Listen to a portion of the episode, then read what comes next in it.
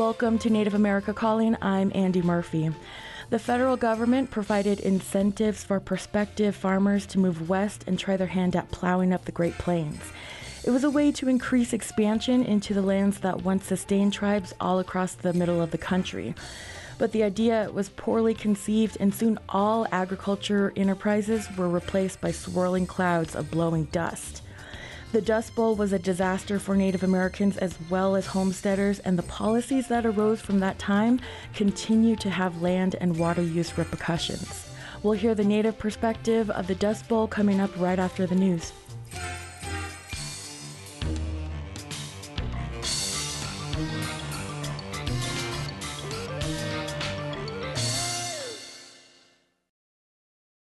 This is National Native News. I'm Antonia Gonzalez.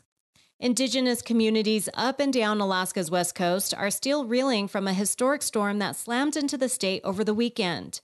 In Chevak, 136 miles west of Bethel, the Native village and the city declared a state of emergency during a joint meeting Tuesday.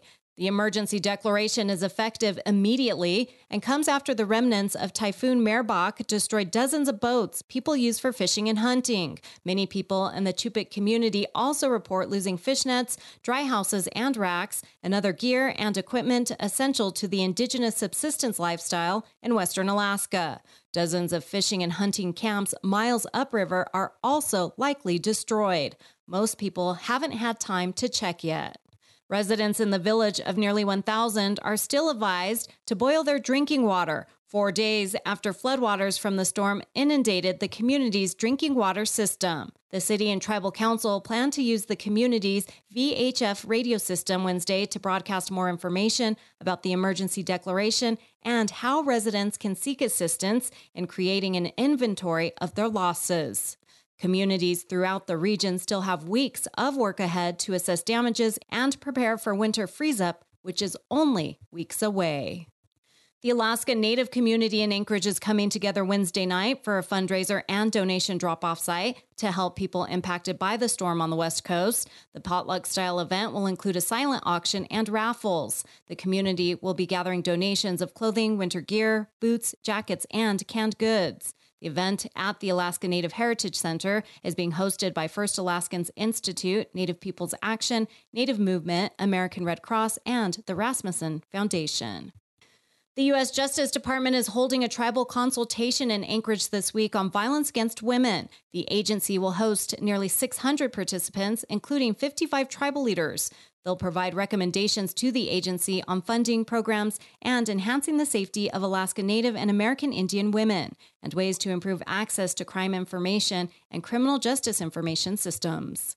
National Voter Registration Day was Tuesday to raise awareness of voter registration opportunities and reach voters who may not register otherwise. As Eric Tigadoff reports, a Native vote group in Montana is working to help people prepare to vote in November. With less than 2 months to go until Election Day, efforts to ensure people can cast their ballots are ramping up.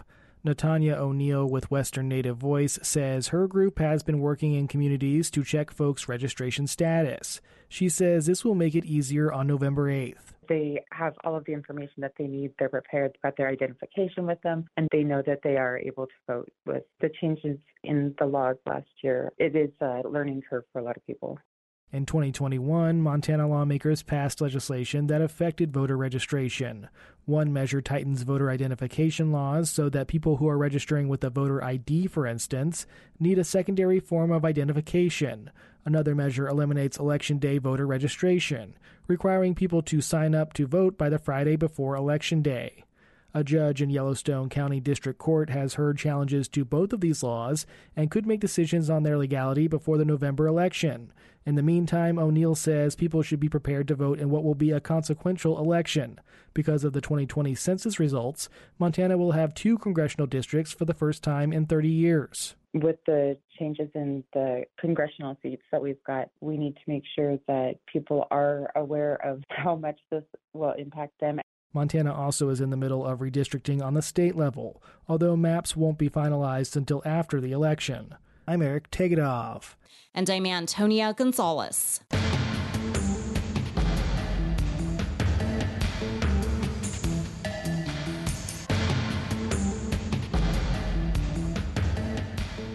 National Native News is produced by Kawanak Broadcast Corporation, with funding by the Corporation for Public Broadcasting.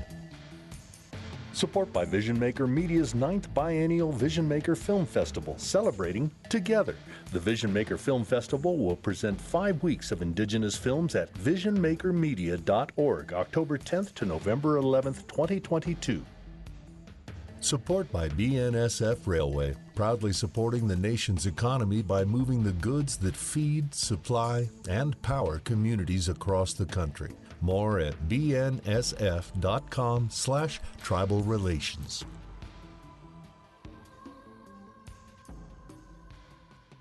Native Voice One, the Native American Radio Network.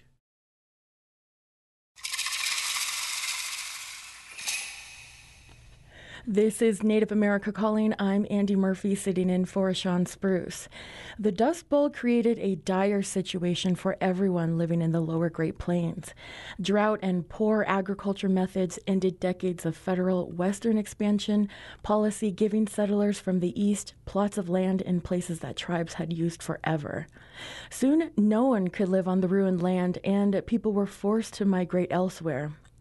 The Dust Bowl also prompted a series of federal land and water policies that were detrimental to tribes.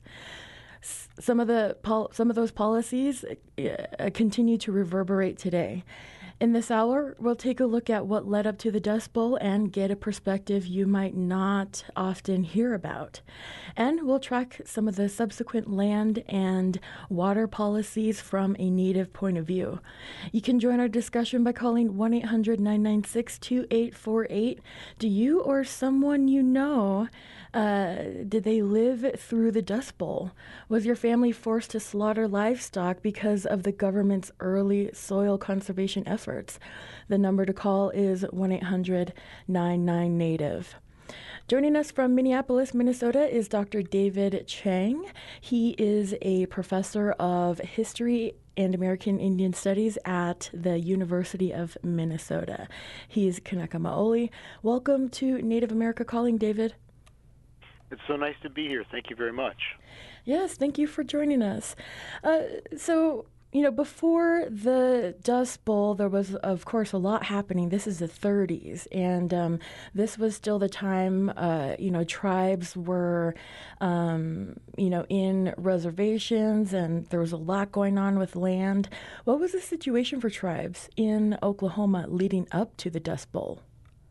Well, things were changing a lot and had been changing for a couple decades, very dramatically. In the eastern part of the state, what was called Indian Territory had been allotted in the late 1800s and in the beginning of the 1900s, leading up to Oklahoma statehood in 1907. And so there you have national lands of the tribal nations being cut up into allotments, which is when you assign an individual plot to tribal members. In the western part of the state, what had originally been called Oklahoma Territory, reservations remained more intact. But both places changed really dramatically after 1907 when Oklahoma statehood came into being. And in the decades that followed, many, many settler farmers came in, and they transformed this region of the Southern Plains. Drought wasn't new, and periods of drought were not new to the Southern Plains. But native land use had been sustainable with periods of drought. But then you had a major period of the privatization of land ownership, and you have all kinds of settler farmers coming in, and they're planting wheat dramatically in the west and cotton dramatically in the east. And you have all this tractoring and plowing and making soil very vulnerable and removing the native plants from that soil. So when the drought hit, the soil was loosened, it was dry, and things were going to be devastating. And all of that needs to be kept in mind with the very recent bringing of all these large-scale Western agricultural methods that were damaging the soil. Right. And the Dust Bowl, there was also the Great Depression, right, happening at that same time? Absolutely. They pretty much fell at the same time. The major drought started around 1930, and the Depression started around the same time. But, you know, one way of looking at it from the point of view of Native America is that Native Americans had been in the Depression for much of the 20s. Mm-hmm.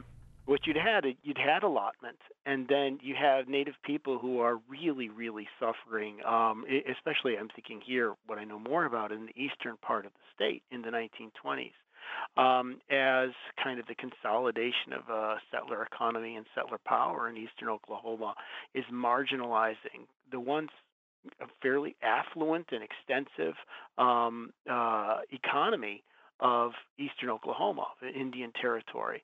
And so the Depression came a decade earlier, really, for Native Oklahomans in the East.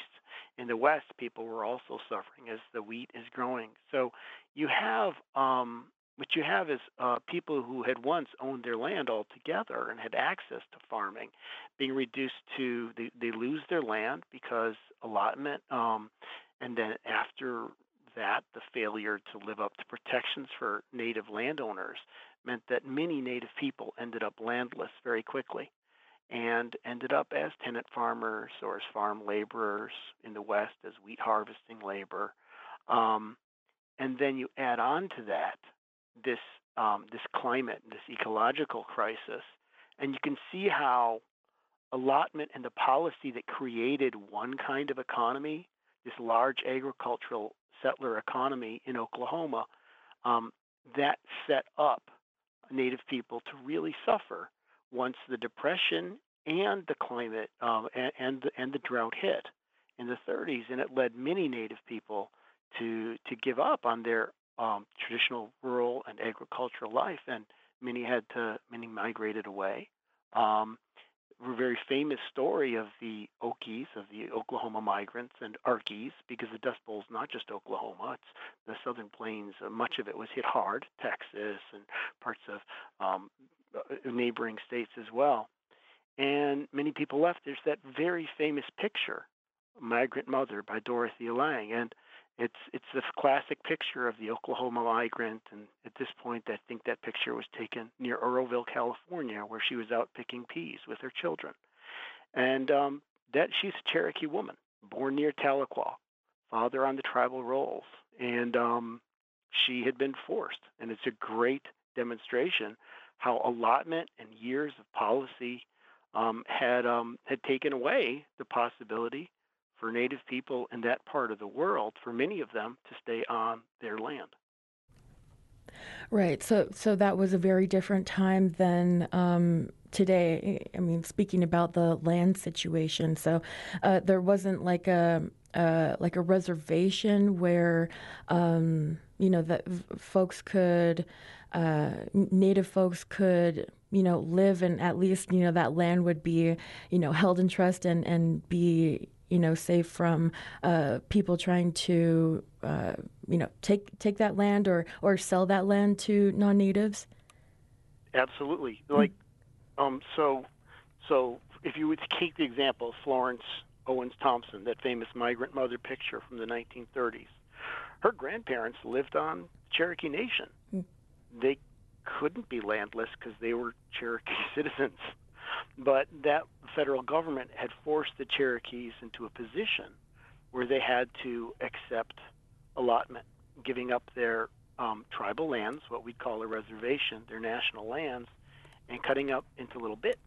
And the thing about owning a little bit of land is it's easy to lose a little bit of land when you own it individually.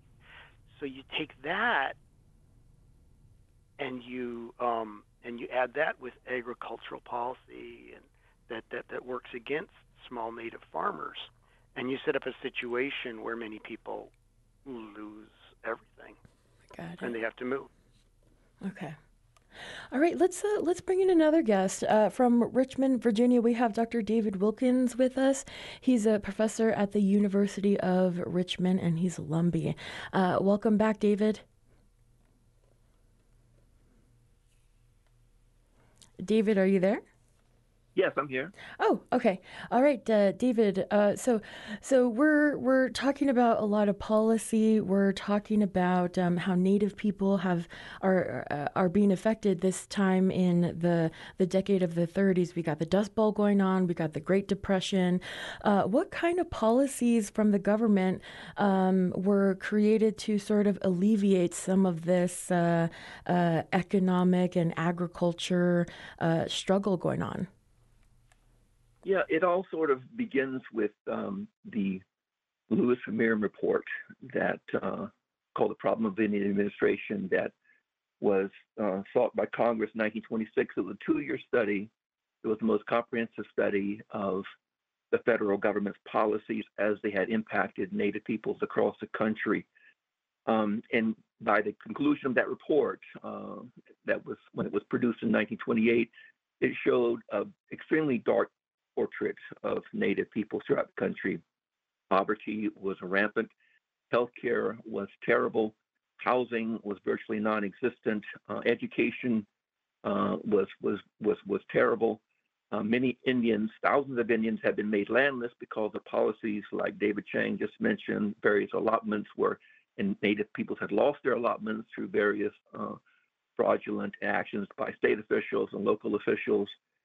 It was a really dark, very dark period. And that report prompted other federal agencies to get involved and conduct their own investigations. And there were a number of studies done over the next couple of years that led up to John Collier becoming commissioner in 1933 when he was hired to become head of the Bureau of Indian Affairs. And when Franklin Roosevelt becomes president, he creates his New Deal, and that ushers in a great wave of policies that were designed to help all Americans, but including Native peoples as well.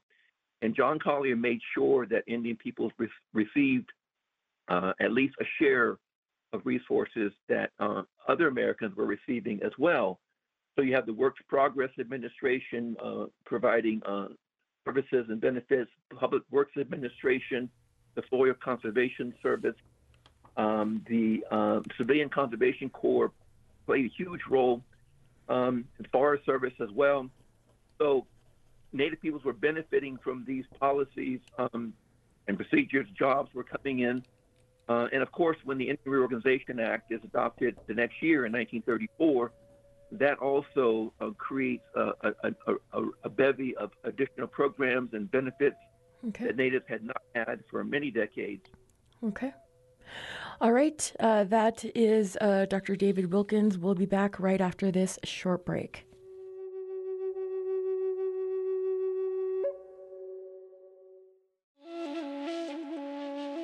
Alaska is still adding up the damage from the historically strong storm that blew through over the weekend.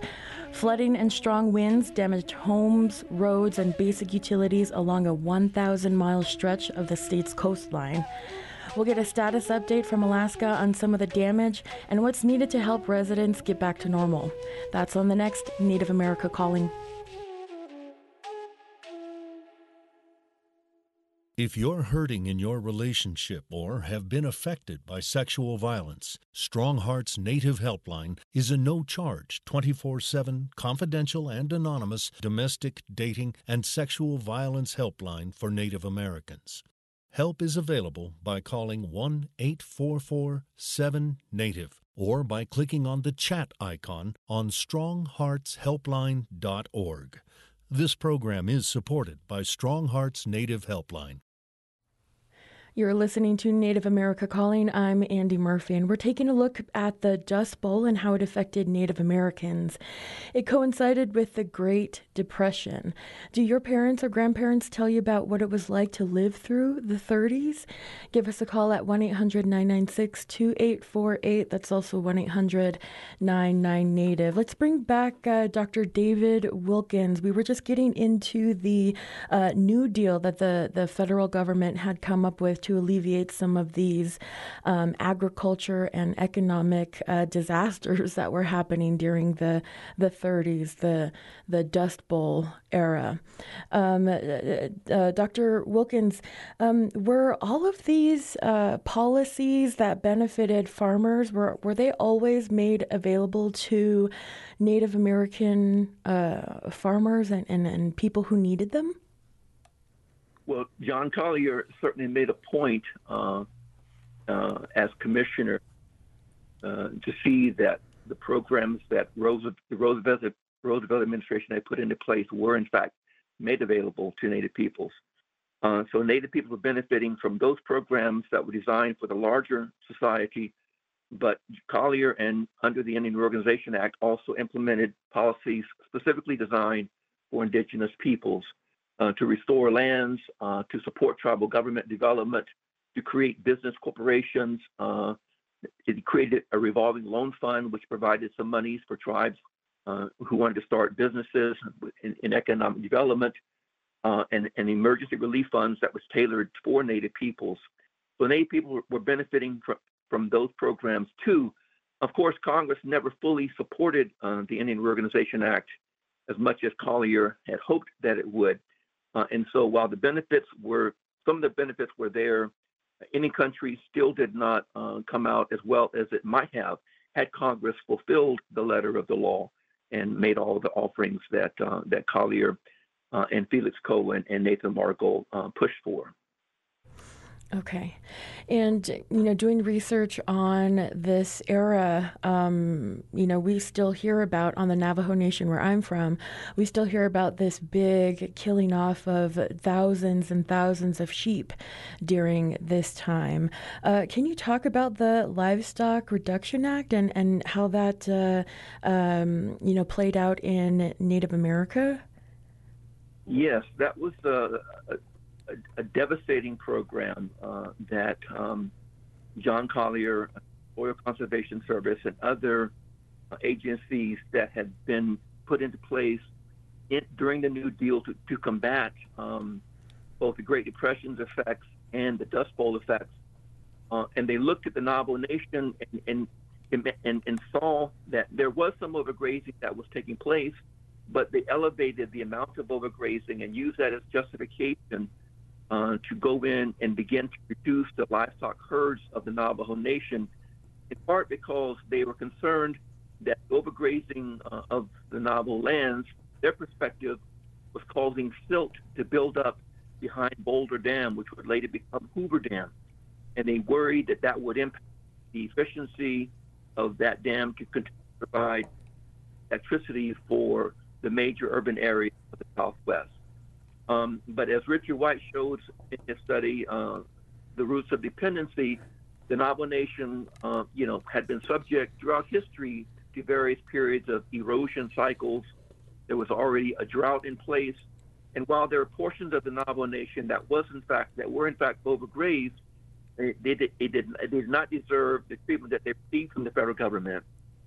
And in fact, from 1933 to 1946, the Navajo Nation and their citizens lost over 60% of their livestock herd, horses, cattle, and goats and sheep. And it devastated them, and they were placed in an economic straits that they would not be able to emerge from until the late 1950s, early 1960s. Right. Right. I'd like to bring in Dr. David Chang, professor of history and American Indian Studies at University of Minnesota. So, there was a lot of policy being made, a lot of maybe misconceptions about indigenous ways of life and living and agriculture. How did discrimination play out, with some of these policies made during this Dust Bowl period? Well, from what I've seen in Oklahoma, the problem, and this is true in a lot of federal policy, the problem is implementation. Mm-hmm. So first of all, Professor Wilkins, David Wilkins, raised the issue of, well, Collier and his cohort came up with great ideas for policy, and sometimes the legislation got through, but if it wasn't fully funded, Native people didn't get the support they needed and deserved. And then in terms of general policy, you are dependent on local officials very often to execute that. So that means that there might be federal legislation which is technically equitable, but locally it's going to be some agent on the ground. And he might be an employee of the federal government, he might be a state employee, he might be a county employee, but they're the ones who are going to decide which farmers are going to have access to a credit program or to technical support in agriculture, or to the kind of cooperatives that were helping to support prices. So what I saw in my research on rural eastern Oklahoma was that the local authorities often led to discrimination in access. So what that meant was that programs that, it's not that Native people never got support through these programs, but they got it less often, is what was my finding. And so that meant that there was an advantage for the non-Native farmers over the Native farmers. And over the years, that adds up. And I'd say this is a familiar story in the history of agriculture and Native Americans, but also African Americans. This question of differential access to programs really working against farmers, Native farmers, Black farmers over the decades is a very powerful one. Okay. All right. I think this is a good time to go to this audio interview we have here. We were able to talk to Hannah Holleman. She is an associate professor of sociology and environmental studies at Amherst College. She joined us over the phone to talk about her research, which focuses on the relationship between settler colonialism and the Dust Bowl. When most people think about the Dust Bowl, they think of the crisis of soil degradation and erosion on the U.S. Southern Plains as a distinctly regional event and problem, something that just happened here. And this is how most Dust Bowl historians have treated it. But what I've shown in my research is that what was happening on the Southern Plains region here was also happening in many parts of the world where colonial expansion undermined or supplanted indigenous land use and agricultural practices and imposed a kind of system of white territorial control and cash crop agriculture, which is usually developed for export from the region. I think the most important federal policy to understand is were the policies of expansion west of the Mississippi that allowed for white settlement in the area in the region known as the Dust Bowl. And so you think of both the military efforts west of the Mississippi, but also the Homestead Act, the Morrill Act, and other policies that made it possible for white settler farmers to establish residency and develop cash crop agriculture in the Plains region. And so those were policies that made those developments possible, and they also set the stage for the development of a kind of agriculture that was more geared towards short-term profit-making than long-term caretaking of the land. And so I think what's important is that the idea that you can treat both people and the land as disposable is deeply rooted kind of in the culture of white supremacy and colonialism, and it was reflected in federal policies of the era leading up to the Dust Bowl. And your book, it's called Dust Bowls of Empire, Imperialism, Environmental Politics, and the Injustice of Green Capitalism. You touched on how green capitalism specifically touches on the Dust Bowl. Yeah, so the idea that you can somehow, have ecological transformation without massive social transformation is at the heart of the idea of green capitalism. So the idea that somehow through technological developments and minor policy reforms that you can create a greener version of the capitalist system is at the core of that idea. And the reason that I critique that is, like, if you look at the example of the Dust Bowl, the kind of technological fixes that were developed and the policy fixes that were put in place to address the crisis of soil erosion didn't actually resolve the crisis. Didn't result in a more sustainable program of land use. They basically just kicked the problem further down the road.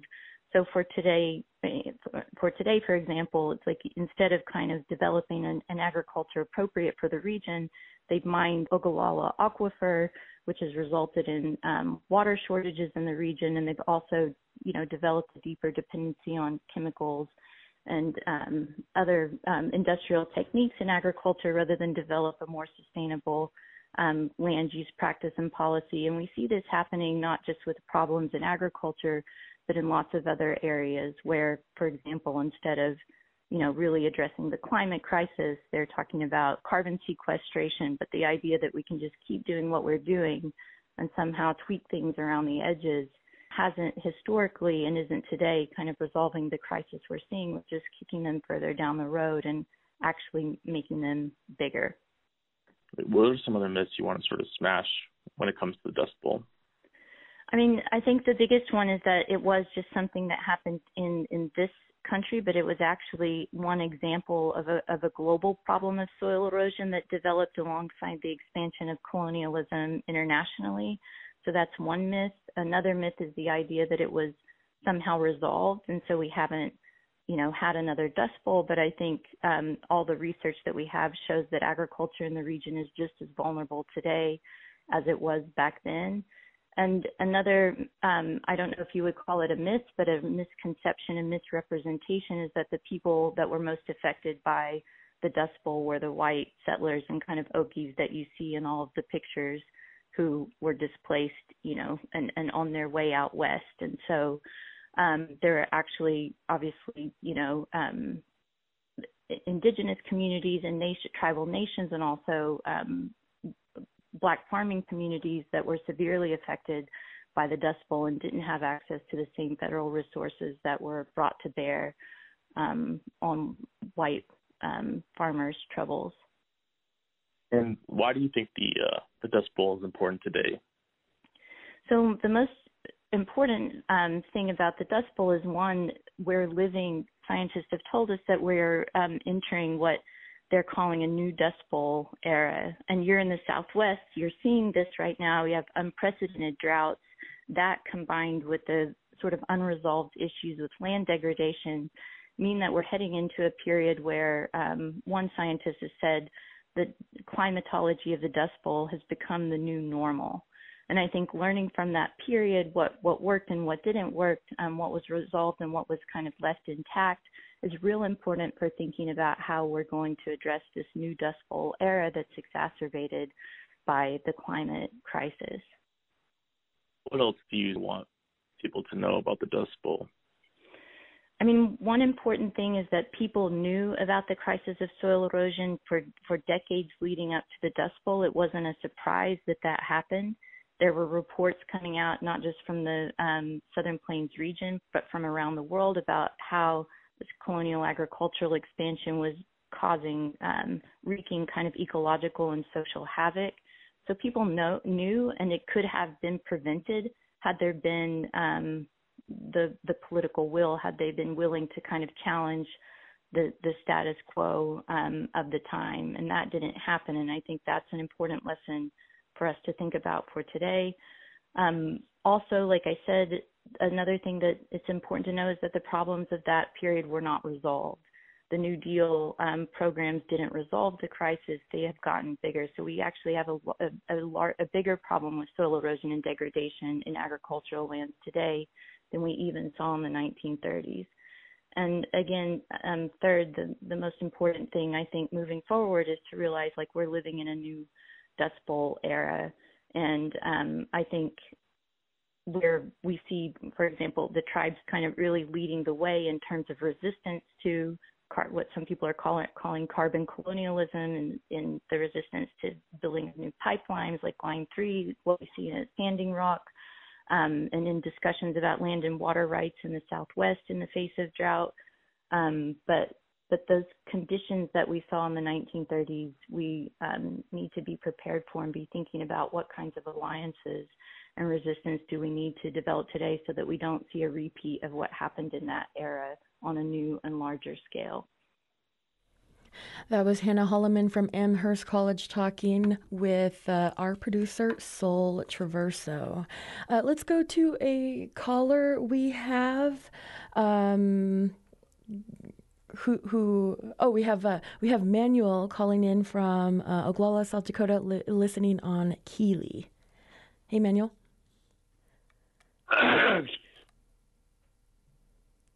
Manuel. All right, let's go back to our guest, Dr. David Wilkins, professor at the University of Richmond.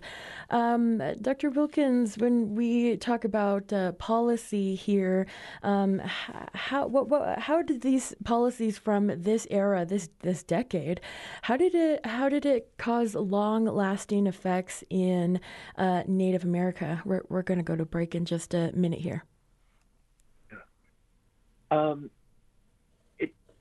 Well, it was profound and in variable ways, because with any country being as diverse as it is, the impacts of the Dust Bowl and the Great Depression were felt variably across Indian country. So while the Navajo Nation was being devastated because of the livestock reduction that their alleged overgrazing had caused, tribes like some of the Pueblos and the Hoop of California actually were able to make it through in decent form, although they were still suffering because of various things. But the policies that the IRA put into place continued to provide a foundation on which Native peoples were able to begin to reconstruct their nations. Okay. All right, we'll be back right after this break here, but we're talking about the Dust Bowl and the Great Depression. We're talking about the 30s. It seemed like it was a very miserable time for everybody, including Native Americans in that Oklahoma and southern Great Plains area. After the break, we'll bring in Greg Scott. He's a soil scientist, and we'll talk about that soil erosion we've been mentioning all throughout this first half of the hour, and we'll talk about what soil restoration efforts are happening in the area right now. But you can give us a call. We're at 1-800-996-2848. That's also 1-800-99-NATIVE. Do your elders talk about living through the Dust Bowl and Great Depression of the 30s? Give us a call and tell us about it.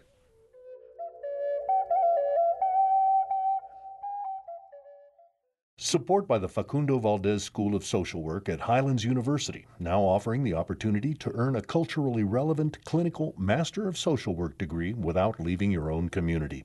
This online MSW degree focuses on a small, supportive model with a clinical concentration. Students in rural areas, tribal communities, and/or who live far from campus are given preference. Application deadline is October 15th at online.nmhu.edu. This is Native America Calling. I'm Andy Murphy. Today's discussion is about the Dust Bowl. It was a man-made disaster triggered by drought that caused eroded soil to blow away in huge dust storms that darkened skies from the Oklahoma Panhandle area to the East Coast. If you're a farmer, what lessons did you learn from past agricultural mistakes?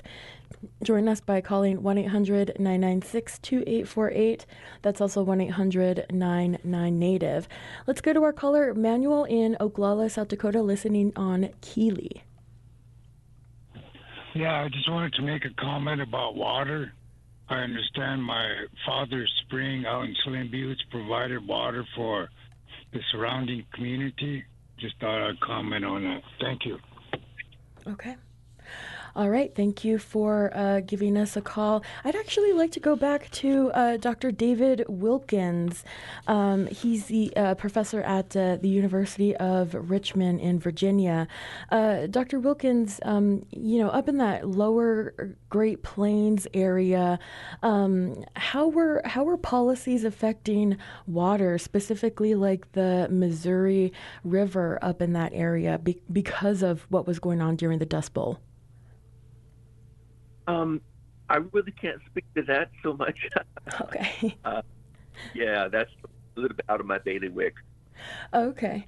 How about Dr. David Chang over at the University of Minnesota? How were folks in the lower Great Plains area affected by what was going on during the Dust Bowl? Well, how they were affected in general by the Dust Bowl or by dams? Yeah, but was all that dam work that happened during that time, was that from what was going on during the Dust Bowl? It wasn't because of the Dust Bowl exactly, but it was related to the kind of politics that David Wilkins was talking about a little bit in the broader context of federal initiatives that we call the New Deal.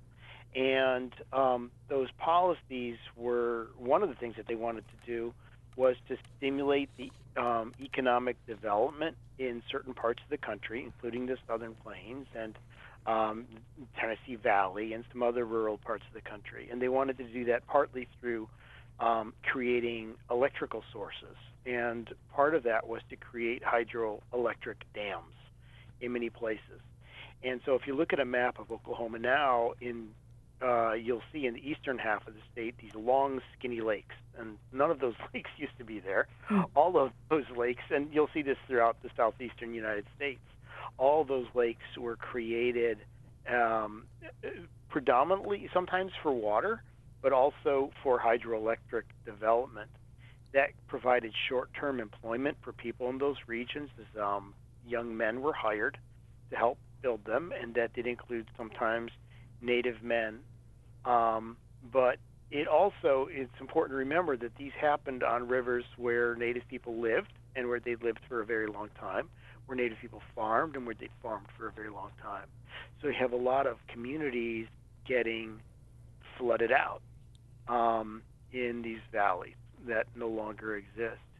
And this again gets to the kind of the issue of policy that Hannah Holleman from Amherst College was just talking about, and who therefore allotment policy created landowners for white settlers, but it created landlessness for Native people. Okay. And the encouraging mechanized agriculture in the Southern Plains created some affluence for a lot of settler farmers in the 1920s, but it created a vulnerable soil on Native land, and that Native land was then destroyed for many years because of the dust storms that followed. And hydroelectric development, the kind of dams that you're talking about, or the creation of a water supply for growing settler cities, that created opportunity for some, but it took away homelands for Native people. So all of this needs to be thought of as an ecological crisis, but it's also policy laid the basis for all of it, and that policy from allotments to the kind of dams you're asking about, systematically favor white settlers over Native people. Got it. All right. Let's actually go to our other guest here. We have another guest from Oklahoma City, Larry O'Dell. He's the Director of Communications at the Oklahoma Historical Society. Hey, Larry. Hey, how are you? Doing pretty good. I kind of want to get out of the Dust Bowl here. What was happening? As the 30s were going into the 40s. What was Oklahoma especially like when kind of like the worst is over? All these policies have been made. The New Deal policies have been made and laid out. Like what was life like leading out of this this era here? Well, first, I agree with everything that's been said before about how this occurred. 60% of the farmers in Oklahoma in the 30s were tenant farmers, many of them in eastern Oklahoma. So when the Agriculture Adjustment Administration were paying landowners not to plant crops, that dispossessed tenant farmers. As the influence of mechanization of agriculture happened, landowners could get more done without having to rely on tenant farmers. So the majority of the Okies that left for California and other western states were actually tenant farmers from eastern Oklahoma, unless the people affected directly by the Dust Bowl in northwestern Oklahoma. Got it. And what was this signal, or what was the sign that the Great Depression, this Dust Bowl, this kind of like decade of misery was over? It didn't, in Oklahoma, it really didn't end until the dawn of World War II.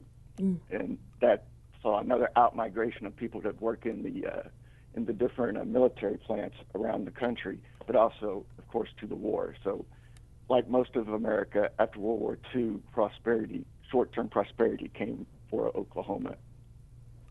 Okay. And how is Oklahoma agriculture and economies still affected by the Dust Bowl and the Great Depression? Well, we have, through a lot of federal programming, we've had, tree shelters and things, and we've definitely improved our system of agriculture. But the individual farmer has dissipated, and it's more large corporate farms. Mm-hmm. And that's what's going on mainly in the Panhandle, where the Dust Bowl was, our large, huge pig farms. Okay. Did you say tree shelters? Tree shelters, yeah. They would plant trees to stop the wind from blowing away the topsoil. Okay. All right. Yeah. And, what other parts of Oklahoma were most affected by the Dust Bowl? The most affected area, of course, was the Panhandle in northwestern Oklahoma, but relative to eastern Oklahoma, few of them left. Many stayed and endured the hardship. Southwestern Oklahoma and eastern Oklahoma did suffer from a drought, a prolonged drought. And there was also a long-term agricultural depression at that time that led to many of these policies that some of your guests have talked about. Okay. And how do you see Native people, affected by what was happening, by the Dust Bowl? Do you see that there are lasting effects, or do you think it's just a whole new, brand new era right now? Because it kind of seems like that in Oklahoma. There are lasting effects for sure. Some of your guests have talked about the allotment process. There were protections put on the allotment land for 30 years, but as he said, there was a lot of corruption going on. And one of the things that I wanted to point out that hasn't is the oil boom that happened right after statehood in Oklahoma. Mm-hmm. That would happen in eastern Oklahoma, and that led to a lot more swindling and a lot more dispossessing of land. First with the freedmen, the African-American folks that were allotted land, and then eventually more and more of the other allotments as they could get their hands on it. All right. All right. Thank you so much for joining us, Larry. I like to go on to our last guest here. We have from Tryon, Oklahoma, Greg Scott. He's the Oklahoma Conservation Commission soil scientist and geomorphologist. Welcome to Native America Calling, Greg. Thank you. All right. So we've been mentioning erosion. We've been mentioning the soil. So how exactly did, some of these large swaths of land become, just this dusty,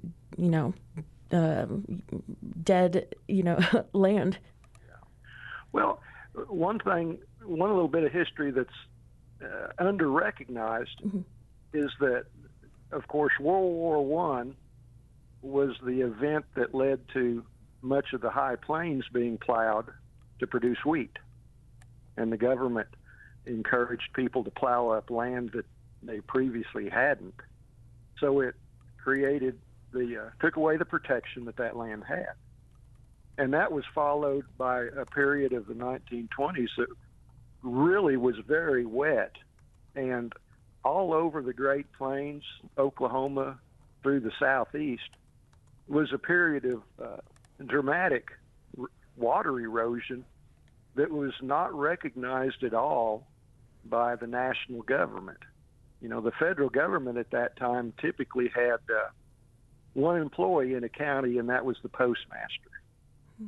So the federal government didn't recognize all of this damage that was going on in the 20s and led to features, well, like the Grand Canyon of Georgia, which is nothing but a massive gully. So we lost literally billions of tons of soil in the 20s that set the stage for the 1930s. And it wasn't until dust from the high plains arrived in Washington that the federal government took it seriously. Now, the response, of course, was Dr. Bennett got the Senate's attention. They passed conservation acts. And even at that time, there was knowledge worldwide whereby we could have restored the soil's biological capacity, the water holding capacity, the ability to get water in the soil when it rained. But instead, we built terraces and built waterways and built dams. And so the soil itself continued to degrade, even though we were kind of keeping it in place throughout the 20th century until towards the close of the 20th century, there were soils that were functionally dead all over the United States. Okay. All right. And what does this land look like now? You know, that had, you know, the most, you know, amount of soil erosion. What does it look like now? Well, surprisingly enough, most of eastern Oklahoma has a cover of various grasses, primarily Bermuda grass. And so if you are young, you don't recognize the damage that has been smoothed out and covered over, but yet the landscapes themselves are not growing much vegetation. They don't support much grazing. They still have the scars of the gullies in the landscape, and we still have high runoff, so we build the dams to control the floods. So, for instance, one of my old neighbors in Lincoln County said, as a boy, from landscape or from horizon to horizon, the landscape was nearly 100% cotton. And today, it's 100% grass and cattle, but those pastures are functioning at maybe a fourth of their original health that they had prior to settlement. Or at least white settlement. And how are you working with tribes now for soil reparation? The tribes themselves are, really great businessmen. They're able to invest in their own lands and increase their holdings. And they are really employing what we call soil health principles to restore those landscapes in terms of native plant production, native grazing animals, management that emphasizes simply photosynthesis and restores those soils to where when it rains, the water soaks in instead of running off. The animals have a constant access to high-quality vegetation, and both the tribes themselves and tribal members who farm and ranch, we assist them to help bring those soils back into biological life and productivity, and get away from a lot of the modern technologies that rely on artificial support, and again, return back to the native plants that do the things that we need in that landscape. All right. Well, thank you so much, Greg. I wish we could talk a whole lot more about soil health. I personally want to produce a show about soil and how tribes are working to rejuvenate some areas that have been affected by some of these old, outdated forms of agriculture. That is the end of the hour. I'd like to say thank you so much for the guests who joined us today. We had Dr. David Wilkins, Greg Scott, you just heard from, Dr. David Chang and Larry O'Dell. And of course, special thanks to Hannah Holleman for that pre-recorded interview. Join us tomorrow for an update on Alaskan villages and coastal areas affected by a historically strong storm that happened over the weekend. I'm producer Andy Murphy. My name is Asad. When I was 19, my mom was diagnosed with colorectal cancer because she smoked. My tip is, find things to be thankful for. I'm thankful she quit smoking. I'm thankful for the nurses who taught me how to check her IV and to manage her medication. And I'm thankful for every day we have together, because nothing is guaranteed, especially for us. The people you love are worth quitting for. You can quit. For free help, call 1-800-QUIT-NOW. A message from the Centers for Disease Control and Prevention. Repatriation is the return of ancestors and stolen culture. Work with experts in the field to form strategies and build relations to better the future of repatriation at the 8th Annual Repatriation Conference, October 11th, 12th, and 13th. Hosted by the Association on American Indian Affairs and the Pokagon Band of Potawatomi Indians. Learn more at indian-affairs.org. The Association on American Indian Affairs supports this show.